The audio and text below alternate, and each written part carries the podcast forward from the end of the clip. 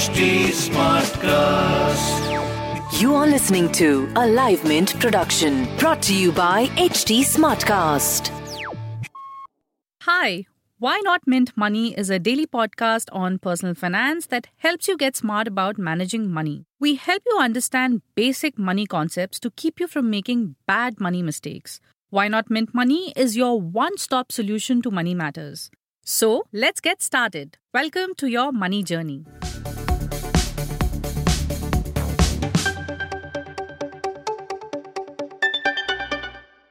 Hello and welcome to Why Not Mint Money.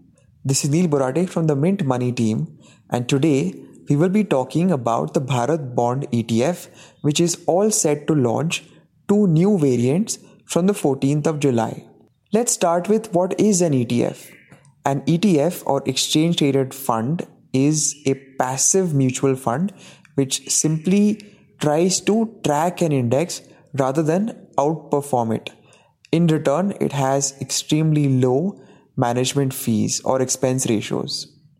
The Bharat Bond ETF in particular seeks to replicate the Bharat Bond Index, which is an index of AAA rated PSU bonds. There are four such indices and four ETFs tracking them. Two were launched in December 2019 of 3 and 10 year maturity respectively, and two are set to be launched from the 14th of July of 5 year and 11 year maturity respectively. So they will mature in 2025 and in 2031. One other aspect of ETFs is that they trade on stock exchanges.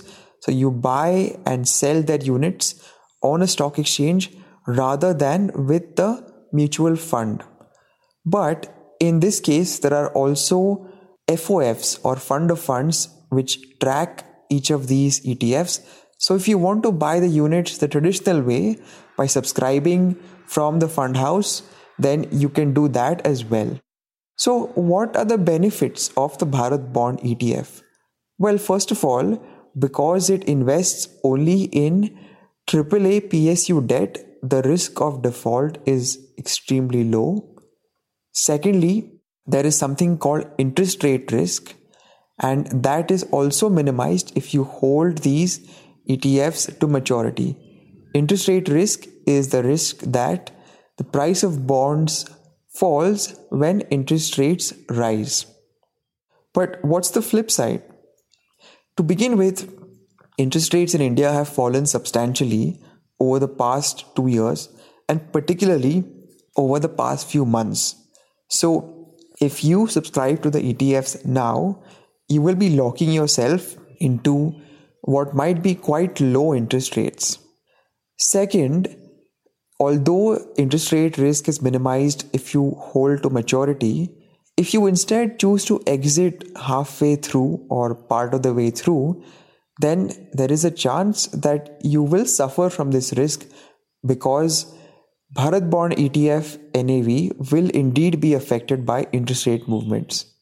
So, the exception from the risk is really only when you hold the ETFs to maturity.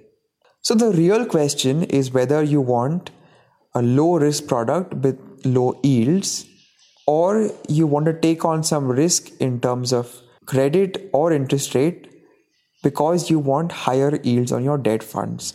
And that is for each person to decide based on their risk appetite and their financial circumstances.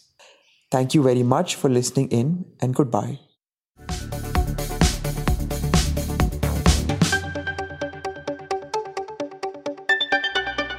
Thanks for listening in. We're also available on livemint.com. And if you're old school, then do pick up a copy of Mint for some insightful coverage. If you have any questions you want us to address, do reach us out at HT Smartcast. We are present on Twitter, Facebook, and Insta. And if you want to connect over email, write into us at mintmoney at livemint.com. Until next time, it's bye bye.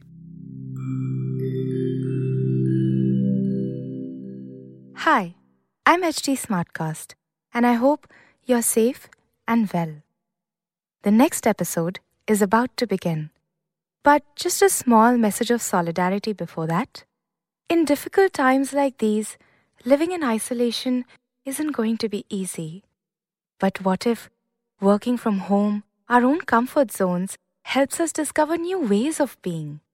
What if this calm, this rest, it helps us listen to ourselves and the people around us more deeply? While that happens, you can find me at htsmartcast.com, connecting you to the world of comedy, culture, motivation news.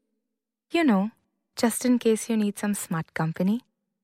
Thanks for listening. Take care. This was a Live Mint production brought to you by HT Smartcast. HT Smartcast.